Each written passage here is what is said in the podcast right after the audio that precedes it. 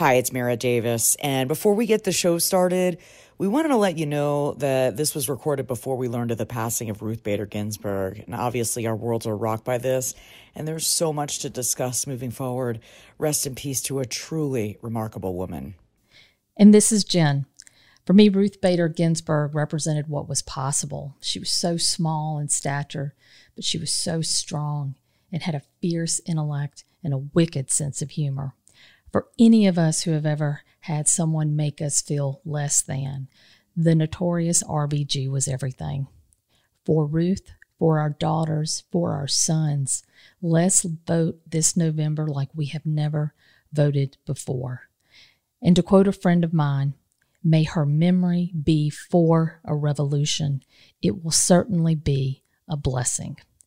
Godspeed, Justice Ginsburg.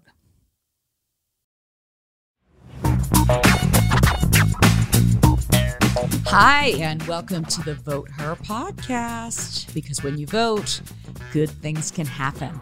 I'm Mara Davis, radio and TV host, media consultant, talent booker, and political enthusiast. And I'm Jen Jordan. Today, I'm an attorney, a dog mom, a suburban housewife, and a state senator. Senator Jen, we are going to talk about suburban housewives a little bit later today. I love it. First, there's been a lot of news about voting this week, like crazy news.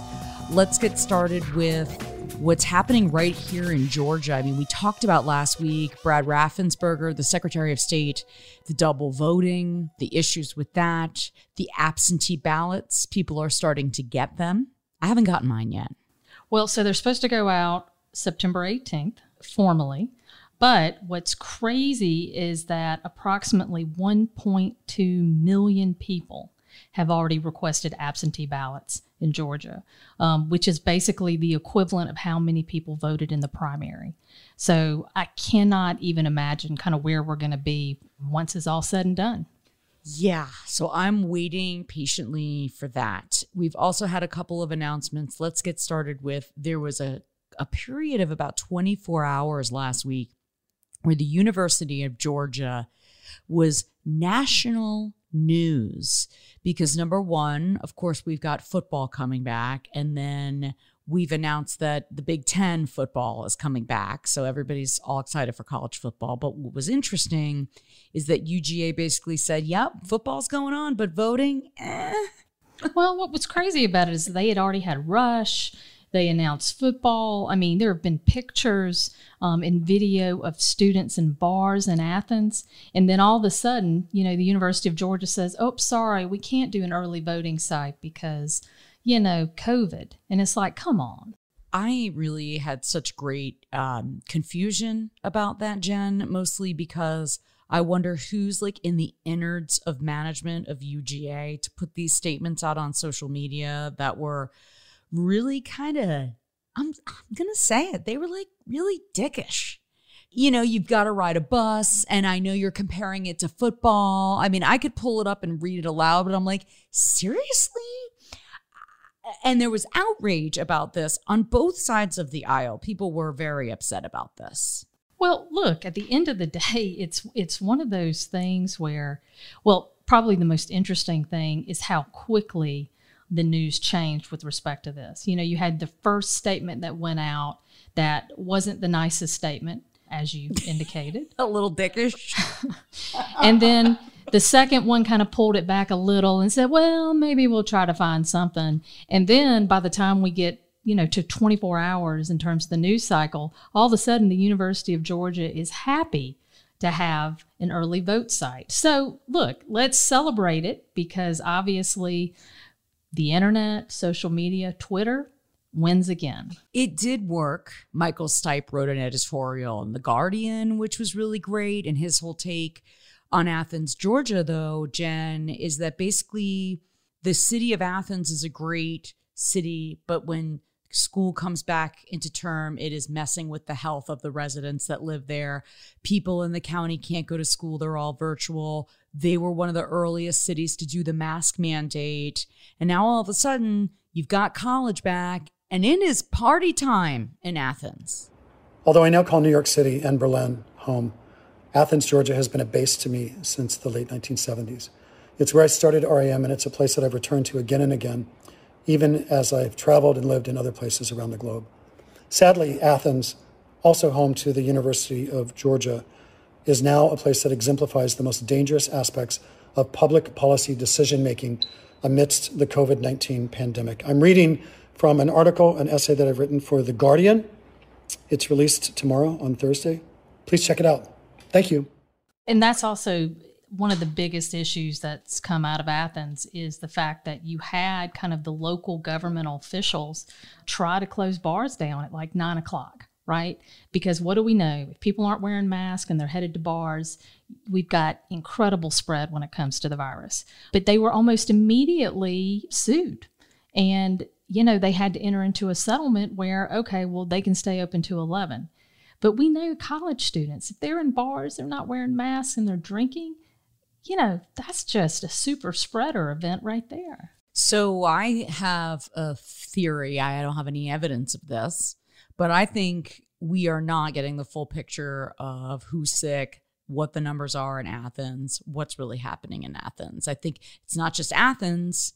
It's a lot of the schools. I mean, what was it that coach of LSU was like, yeah, everybody tested for COVID. And they're like, maybe you don't want to say that. No, we've seen stuff on, you know, I've seen pictures where it's like everybody in the sorority house had, you know, is tested positive for COVID, but at least we didn't go to Auburn. I mean, it's this kind of thing where you're just like, are you frigging kidding me? Like, how can that, you know, come on. Right. So we know there's some foolery when it comes to colleges and what's happening in the pandemic, but I really want to get back to voting for a minute, Jen. As far as college students, now everybody was in this uproar about UGA and they didn't make it easy for students to vote early. Now they have said, okay, we're opening up this Coliseum to do it. But my question is, are students really going to do it? Well, first off, let's kind of step back a second and say if they are, what a lot of students don't realize is that in order to vote at the early vote site in Athens, right, you have to be registered at your school address because that would be the county of your residency. If you are still registered at your mom and dad's house, you know, back in Atlanta or in South Georgia or wherever, you can show up to Stegman Coliseum to early vote and they're going to turn you down. So what I would say is, and my guess is we don't have a lot of college students listening to us, but to the moms of these college students. We can always hope, Jen. We can really hope. I mean, we've had, you know, we got two emails last week. So, you know, progress is happening. Well, it's one of those things where, look, if you want to vote in Athens, which is probably the safest thing to do, and you know, first off, change your registration to Athens. If you don't want to do that, make sure that you get your absentee ballot. For either, just go to mvp.sos.ga.gov. You can change your registration. You can ask for your absentee ballot, whatever you want, but just make sure you vote. Right. And I have to wonder about college students, because I know there are a lot of woke college students, a lot of college students that say they're going to be active. A lot of college students aren't bothering to educate themselves. Look, when I was in college, I didn't vote. I wasn't involved in politics. I do think we're in a different culture now where it's more, it's like part of the zeitgeist, you know, is what's happening. But I question young people and whether they're really going to do it. Well, I think that this election may be a test of that, right? This is probably the most significant election I know in my lifetime. And I think a lot of young people feel that and know that. And so let's see if they turn out, because if you know it's that important and you don't turn out, then, you know. Right. It's a tough thing, like March for Our Lives. I went to the march. I was very moved by that. I was moved by all the Parkland students who got out there, tried to make change, tried to learn about policy, how to call your congressman or your senator to do things to make change. But will they really do it? If they're going, if they were told they have to wear a mask and lay low during the pandemic and we're partying down in college. Well, you know, look, there was a recent poll, because I know we've seen a lot of pictures of college students going back to school and having a good time. But a recent poll indicated that young people really do take masks very seriously, social distancing very seriously, and not wanting to spread it. So, just because we've seen some folks out there who may not be making the best decisions, I don't think that's all the young people. Okay. So I put on my Twitter saying that I think this whole kerfuffle is going to put a hex on the Bulldog football team. Oh, no. You can't say stuff like that, Mara. My husband will probably be mad at me because he went to Georgia, so I didn't go there, so I don't have any loyal. I want to root for them just because I know it makes people happy, and the people brought it to my attention, like, you live right near Georgia Tech, so root for Georgia Tech instead. Well, that is an alternative. Okay. It may not be the best one, but. All right. Well, we're going to see what happens. Students, please reach out to us. It's voterpodcast@gmail.com.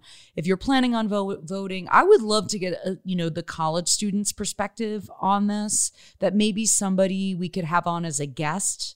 I mean, obviously we can't have one person who's representing all the, student body, but I would love to take a pulse on what students are feeling. Right, and what they're observing. Because sometimes the PR spin on things is really not the reality. Well, moving on to the next body of voters, that is suburban women. So suburban women is a real buzzword we're hearing a lot of, Jen, as far as these are the people that are going to move the needle in this election. What are your thoughts on that? I think it's true. And I do think that we've seen a little bit of movement in the polls kind of going back and forth. I think the biggest body of suburban women that are at play in this election are women that are former Republicans or who traditionally vote Republican and view themselves as conservative in some way.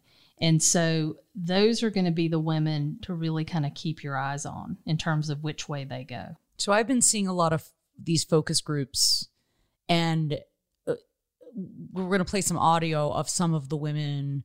And I feel like there are two camps when it comes to Republicans. And we actually have a guest coming on who's going to speak more to that. But I think there's some of these women, when it comes to Trump, it doesn't matter. I mean, they like it. They're going to overlook it. They also, and I hate saying this, but they want to be in line with what their husband's doing.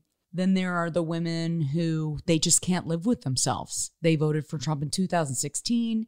They're feeling a lot of guilt and shame, and they want to burn it all down. Then there's the camp of the women who they're going to vote for Biden, but they're going to be very quiet about it. Well, and then they may not vote for any other Democrats. So a lot of folks talk about kind of a blue wave coming. That may or may not happen, but even if Biden pulls it out, right, pretty significantly even, that doesn't mean that it inures to the benefit of Democrats up and down the ticket. What about in Georgia? Georgia's such a swing state, and it's very easy for us. We live in the metro Atlanta area. You're a little bit more in Sandy Springs, Buckhead, but I'm talking about women who are like out in Winder, women who are in South Georgia, women who are in North Georgia and with a Marjorie Taylor Greene district. These ladies, do you think it is possible to move the needle with some of these women? I think some of these women are already there. I mean, I've got some of my best friends live in South Georgia. And, but I will say this is that the social pressure down there, whether it's at their church or their kids' friends or whatever, is that they keep their support of Joe Biden or of Democrats really on the down low. And they never comment on Trump because that is such kind of a lightning rod with people, because people seem to really like him in a way that goes beyond just liking a politician. It's a cult. Cultish. I'm going to call it a cult. First of all, I love cults. It's one of my favorite topics. Could talk about cults all day long. That'll be another one of our podcasts coming up. We just talk about crazy cults because I'm into it. But some of the behavior that I see with certain Trump support reminds me of what I hear of people that, like one in particular, there's a documentary on HBO called The Vow, which is about the NXIVM cult, which turned into a sex cult. It's crazy. You would love it. It's right up your alley. So, But these people, literally, they can't, they're so under the spell of this. So I really think for some of them, like this one lady, this one clip of this lady, I mean, and when you hear it, she's got American flags behind her. I mean, it's, you know, all the Trump signs and everything. I mean, it's on another level. I think that they're blatantly wrong, with all due respect. I think Donald Trump has done an amazing job from day one, an amazing job through the pandemic. No, he did not cause the pandemic. So when he says, it is not my responsibility, I did not cause this, that is correct. No one could have done a better job, in my opinion. No one. So we're seeing polls, and the polls are still kind of close. I mean, are people not telling the truth? Because I feel like after 2016, I can't believe anybody anymore. Look, I don't believe polls, really. I like them. They kind of help in terms of giving you an indication one way or the other. But at the end of the day, think about it. Most polls are done on landlines. It is very difficult to get an appropriate sample in terms of just using landlines. Also, I know how I am. I never answer my phone if I don't know what the number is or I know who's calling. So a lot of people are like that. So to be able to get a really accurate poll is difficult. I'll have to say that. But, you know, there's this whole idea that people may not be telling pollsters they're going to support Trump. And so they're calling them the shy Trump supporters. I don't think I've ever met a shy Trump supporter. I don't know about you, but they are like the opposite of shy. What is it with the boat? I don't get the Trump boat. It's so aggressive. Anyway, that's another category for another day, but I think you're absolutely right. Have you ever gotten a poll call? No, I haven't. Neither. But maybe because I'm not answering my phone. I answer my phone all the time because I like to talk to people. But I have never received one. And by the way, and I would call it, please tweet us at Senator Jen, at Mara Davis, or email us, voteherpodcast@gmail.com, if you've been ever called by a pollster, because I'm really curious to know what that's like. I think people can be swayed on how they talk to you on the phone as well. No, and those are called push polls, where they're not really trying to find out how you feel or how you're going to vote. They're really trying to characterize the opposition in a way. It's kind of like what I think we talked about it in terms of some of the other questions that you've had on some of your surveys. It's kind of like if you knew that Mara was a felon and hated puppies and kittens, would you still vote for her? Right. You know, it's that kind of thing where it's really just them trying to paint a picture. And a lot of times it's inaccurate, but people kind of pick up on, you know, what you're putting down. Totally. I could be swayed if somebody asked me something the right way and I didn't have time to think about it. Or if I'm going in to vote and there's like, would you vote yes or no or something? And I'm like, I don't know. Okay, yes. Yeah. So I think that's definitely a problem. But there are the polls where it's just automated, right? It's like vote one for Biden, press one for Biden, two for Trump. There are a lot of people are doing internet polls too. What I would say to anybody who's listening to us is participate in them, because really it is good data for whomever it is. And a lot of people, these are organizations that really are just trying to figure out what's happening, you know, in our state and in our country. Well, we're trying to figure out suburban women. I mean, even we are suburban women, but we want to talk to more of them. Our next guest is a suburban woman, but also an activist. Look, I think we both wanted to get different voices on this podcast. And this woman immediately came to mind because she's been really on point, in my opinion, on Twitter. So we're going to talk to Carla Jacobs. She is a native Georgian whose many roles include freelance writer, soccer mom, and community volunteer.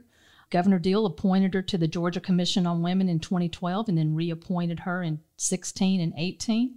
And she's a lifelong Republican, or has been until now. And let's see kind of where she is. I think you get the sense that she may be wanting to burn it all down. Carla is on the line. Carla, welcome to the Vote Her podcast. We've both been kind of really fascinated with your take on being a lifelong Republican, and suddenly you've changed course. Can you get into a little bit of what brought that on? I'm sure I'll be glad to. Thanks for having me. It's great to get to spend a little time with you guys today. My political, I guess, how I've kind of moved through politics since 1988 when I turned 18 and voted in my very first presidential election, which I voted for George H.W. Bush, is changing. So it's kind of evolved over time. Back in the late 80s, early 90s, when I was a new voter in college, politics were different in Georgia. The conservatives tended to be Democrats, and I tended to vote Democrat at the state and local level, and then Republican at the national level. And so all of that kind of shifted in the mid-90s, at least in Georgia politics. But I always consider myself a conservative, but a conservative independent. And so, you know, I left the state for a little while. I was in Texas. I was in North Carolina. And I continued kind of that same pattern of, you know, Democrat at the state and local level until, you know, things started shifting in those states as well. But in 2010, when Nathan Deal first ran for governor of Georgia, I actually put down stakes and became a Republican. So I worked on his campaign. The Deals are old family friends. My parents and Sandra and Nathan were good friends. Nathan was my mom and dad's Sunday school teacher. His two oldest children were, you know, two of my best friends in high school. So there's a lot of, you know, family going on there. But I did join the Republican Party. I manned the phones.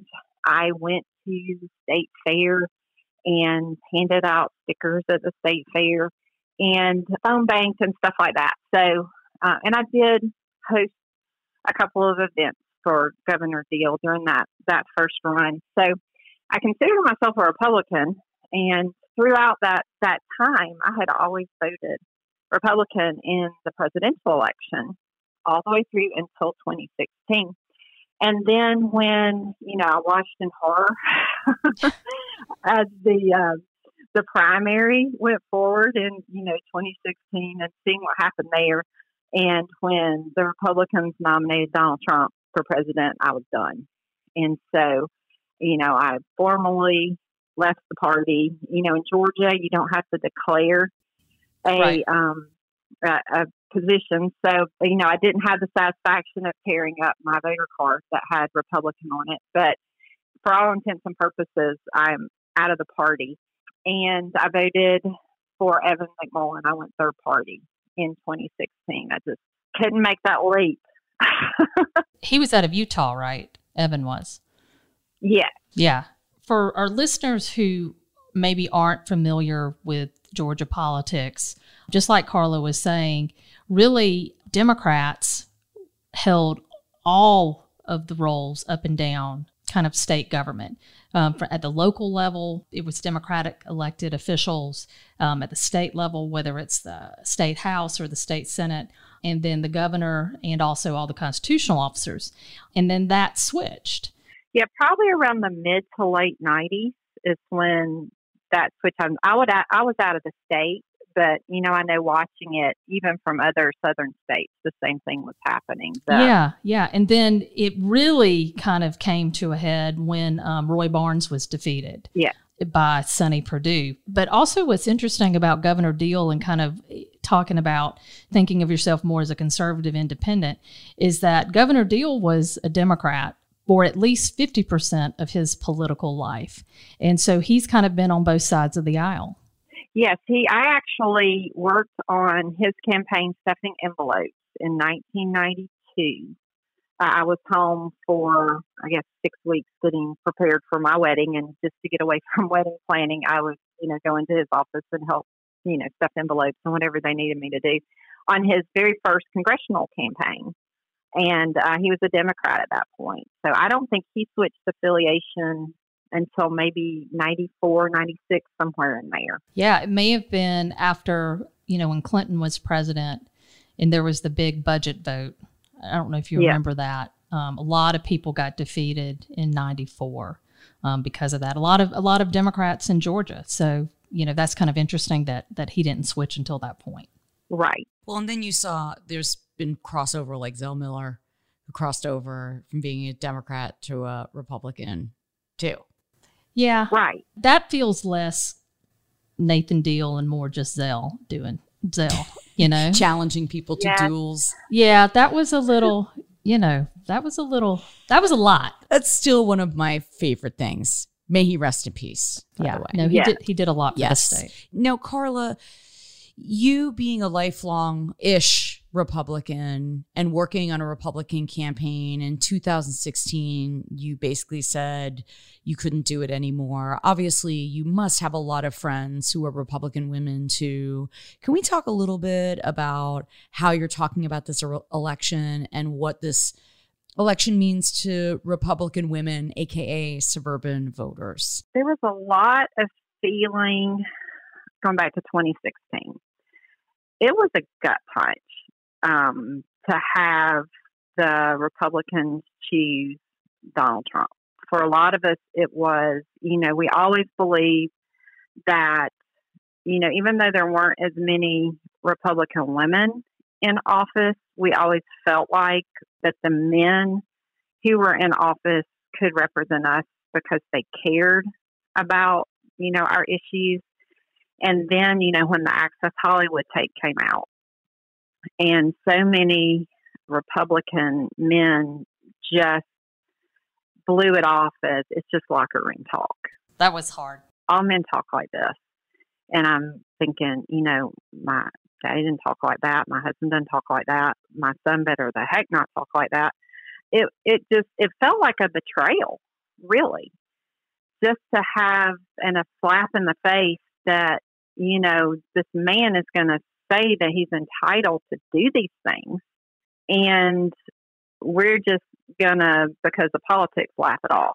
And so, you know, a lot of women that I knew who were in Republican politics either left their presidential race blank in 2016, or they voted third party like I did, or they wrote in somebody. And, you know, that's kind of where we were then. Things have changed a little bit between then and now. You know, some of my friends who were Republicans and were dead set against Donald Trump have come into the camp and want Republican policies to continue. And some are like me. They're still staunch. You know, I'm never Trump. I will be never Trump forever.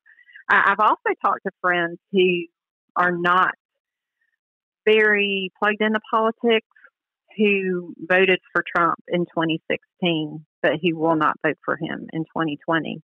And they'll say things to me like, you know, I voted for Trump because I couldn't vote for her. You know, I won't say Hillary's name like Voldemort or something. But, you know, if with her not on the ballot, you know, they feel more comfortable maybe even stepping up and voting for Biden.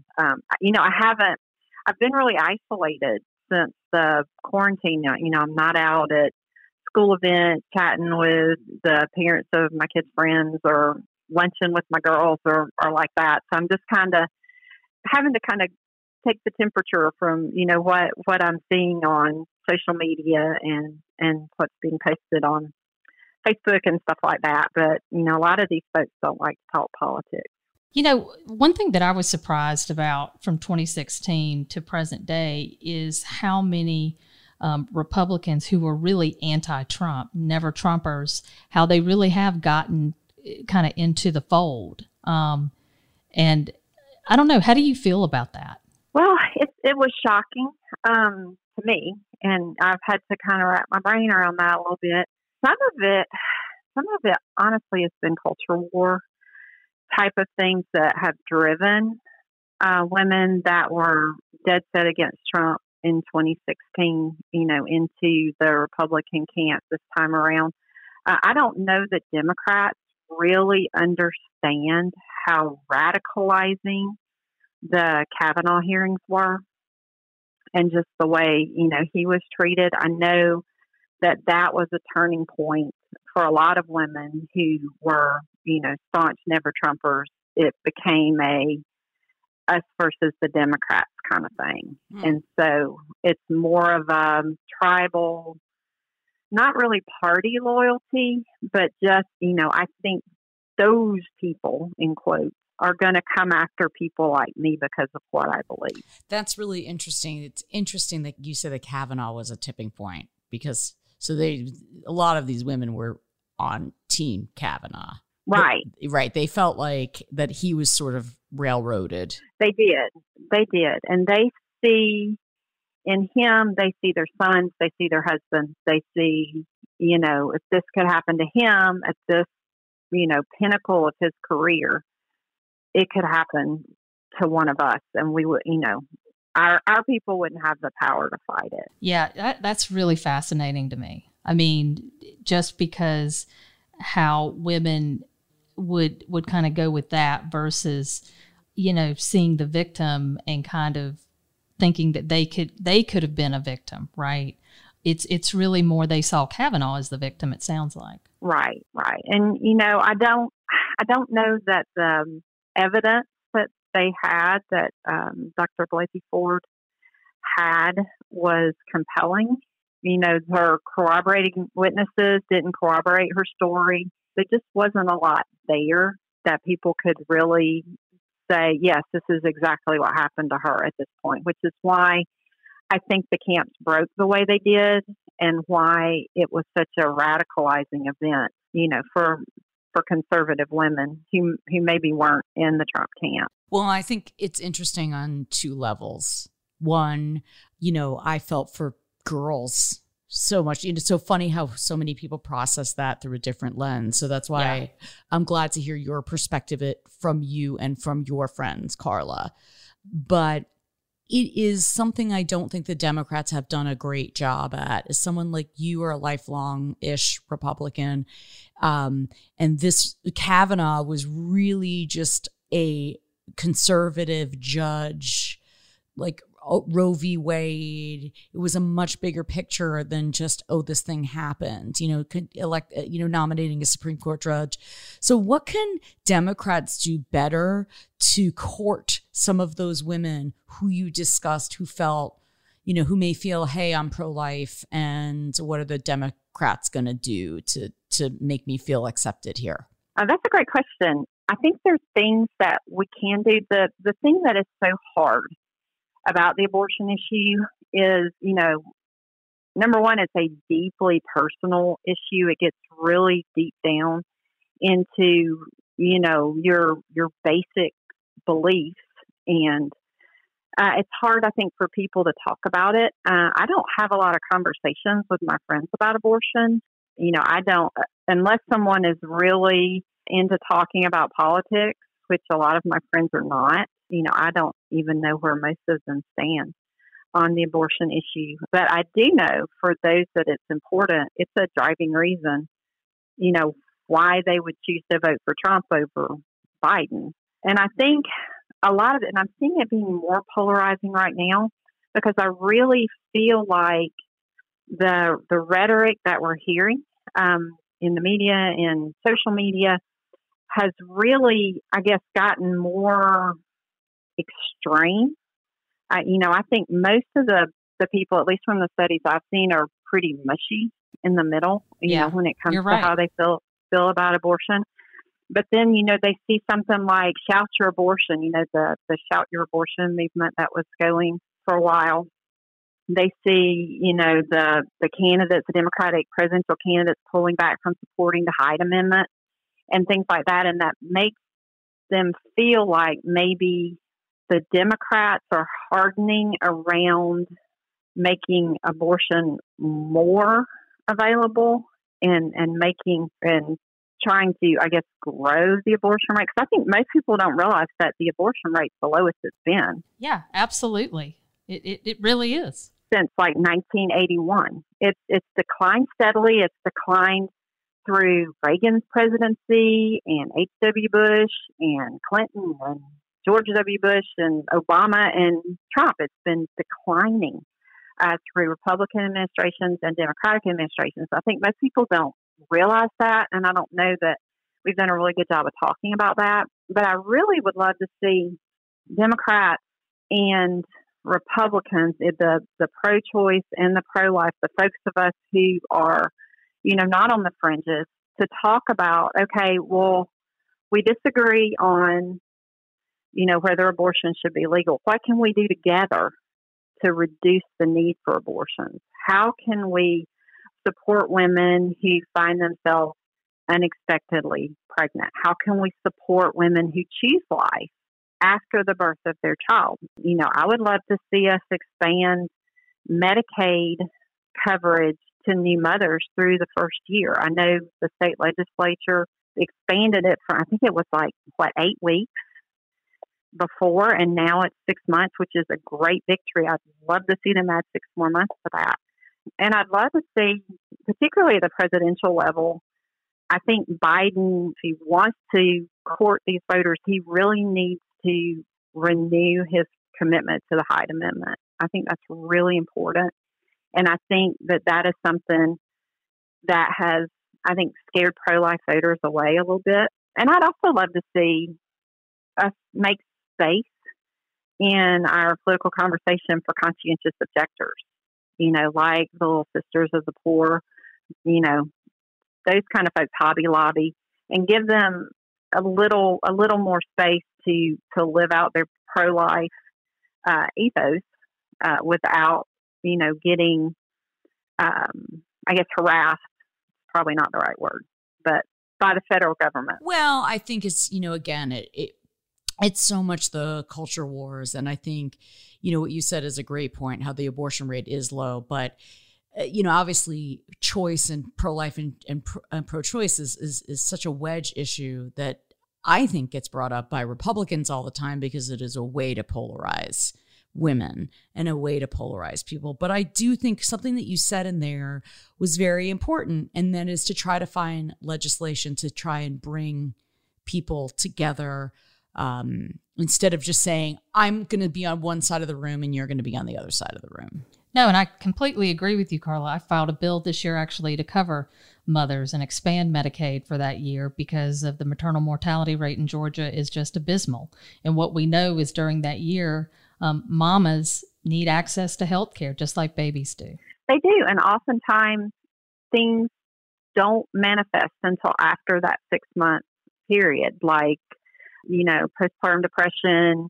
You just need support during that first year of your child's life because, you know, there's weird things happening to your body, and now you've got this little person that you're suddenly completely and totally responsible for, who can't live unless you know, nurture it and take care of it. And it's just, it's a lot. And we need more support for that. And we just need to make sure that we're supporting the family formation. Okay. So now you're going to be at a Zoom call with all your friends at a book club. I know you like books, Carla, because we talked about it. I do like books. Okay. And what are you going to tell your, for the crowd that are pro Trump or Republicans, what do you say to them why you're voting for Joe Biden this time around? Well, I mostly talk about that I want to see competence and decency come back to the White House. And, you know, that raises a lot of hackles there.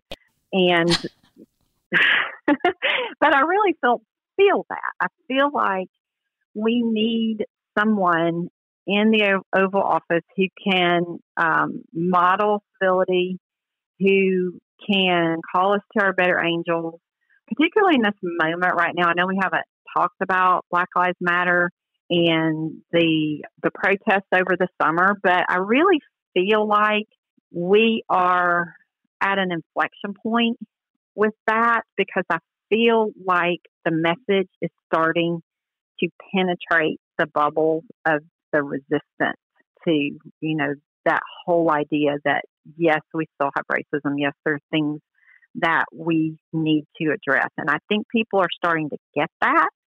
And I feel like with the Joe Biden presidency, with an even hand, you know, on the keel and taking a more compassionate approach to governing, I feel like we can make some progress there. I feel like President Trump does a lot of pouring fuel on the fire and stoking fears and stoking rage and stoking just general divisiveness. And I'm just kind of tired of that.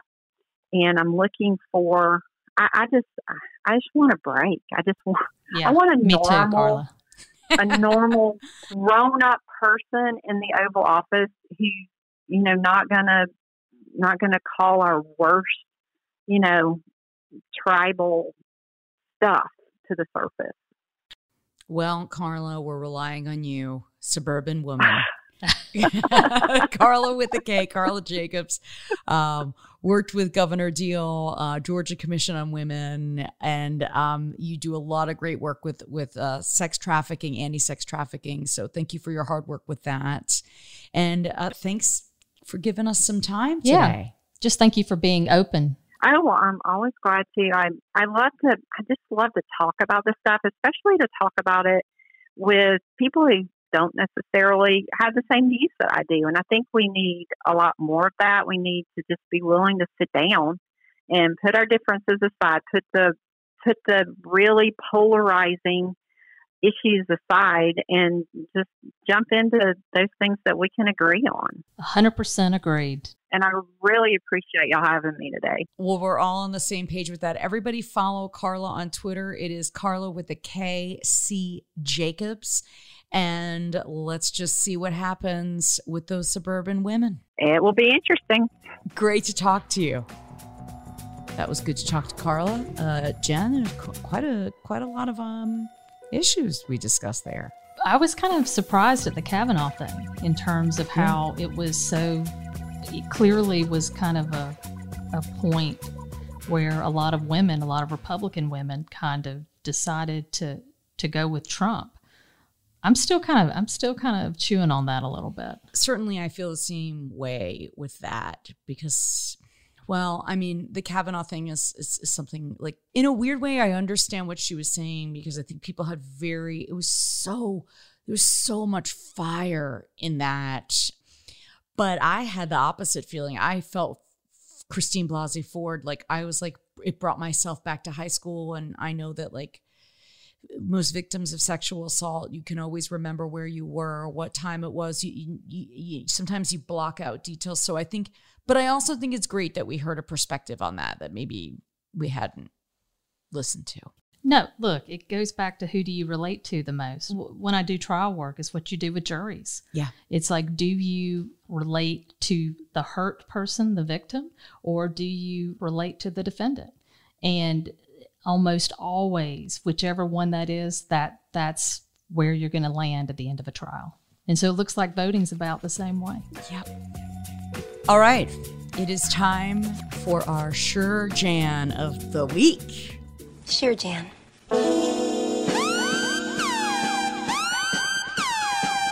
Sure, Jan.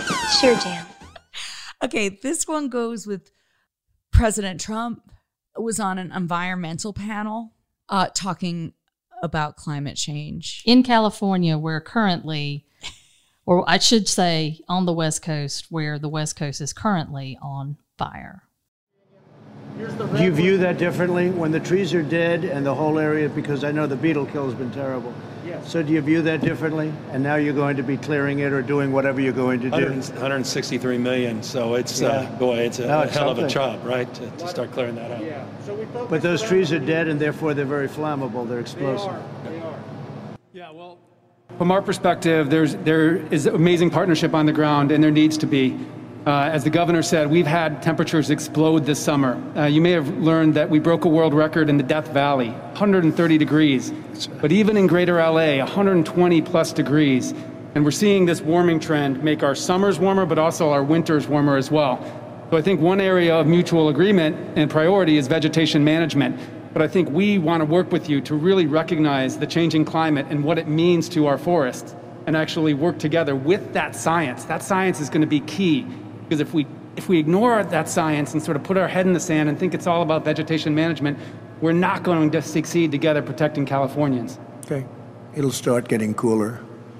You just watch. I wish science agreed with you. Well, I don't think science knows, actually. sure, Jan, it's not going away. I mean, it's just unbelievable. I mean, you got to give it to these scientists who are basically, they were not afraid to kind of sure Jan him. Well, it kind of felt very much like, you know, when he said, when he talked about COVID and he said, in just one day, magically, it's going to disappear. Right. And it's almost like that's how he feels about climate change. He was like, you know, it's going to get cooler. It's like, are you talking about winter? Like, what are you talking about? It's unbelievable. So let's keep in mind this is real. Let's do what we can. And that brings us to our cause of the week in a weird way. This is Patagonia. I had seen Anna Navarro, the great commentator. She's on The View and she's on CNN a lot, and she's now working for the Biden campaign. And she tweeted out this label of a Patagonia label that said, vote the assholes out. And it was floating around on social media. I think you even tweeted it out, Jen. I did, but I had to check to make sure it was real. Because it's the kind of thing where like somebody could doctor a picture and it's kind of, it's so outrageous or kind of funny that people just tweet it out without checking. So I was like, okay, let me research this. Is this real? So I happened to be in Patagonia, Buckhead, Georgia, Buckhead, Atlanta. I went by. Mara's doing on the ground research specifically for the podcast. So I go over there, and number one, it's curbside only, which I was fascinated by how they don't like, because a lot of the retail is now open and you wear a mask and you can do whatever you do, but not Patagonia. They're really taking this seriously. And so I'm there and I'm waving, and a young gal comes out, and I was like, I want to ask about this label. And she was like, yes, it's in fact true. Would you like to see it? And so, of course, I'm like, please bring it up. So she brings it out. It was a pair of men's shorts. It's not on all the labels. It's just on some of them. But Patagonia is really doing a lot to make a plan to vote. It's on their website. You don't have to buy anything. Even though I love this so much, I did buy a jacket immediately. And they want you to make your plan to vote. They have initiative about public lands in America, and they've always been like very environmentally conscious. Well, and they're pushing people to vote against anybody who's a climate denier. Yes. And basically what the head of the company has said is that this isn't partisan. This really is. Right. If an elected official or someone running for office is a climate denier and isn't listening to the scientists, then you need to vote them out. Right. Or vote the assholes out. And what's so interesting about that is they give out these stickers at Patagonia that say vote the assholes out. And I put a picture of myself on Instagram, Mara Davis 2000, please give me a follow.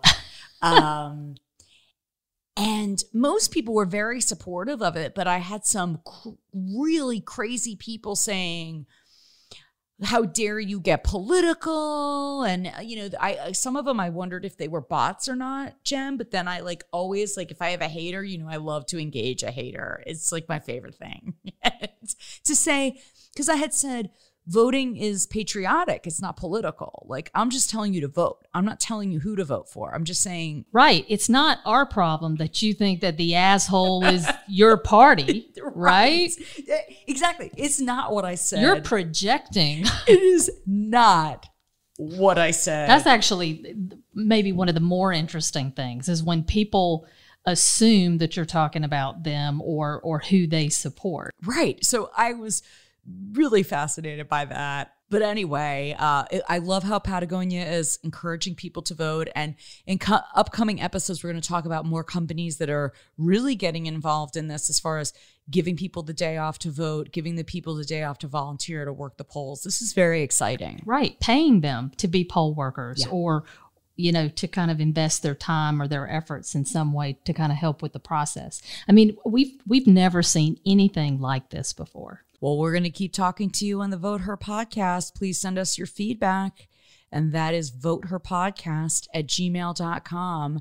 I will answer your emails. We've actually got some listener feedback from Jenny Shover and Frank Broshi. I hope I said your name right. Frank wants us to start a Twitter account, and I'm a little exhausted. We're going to do it.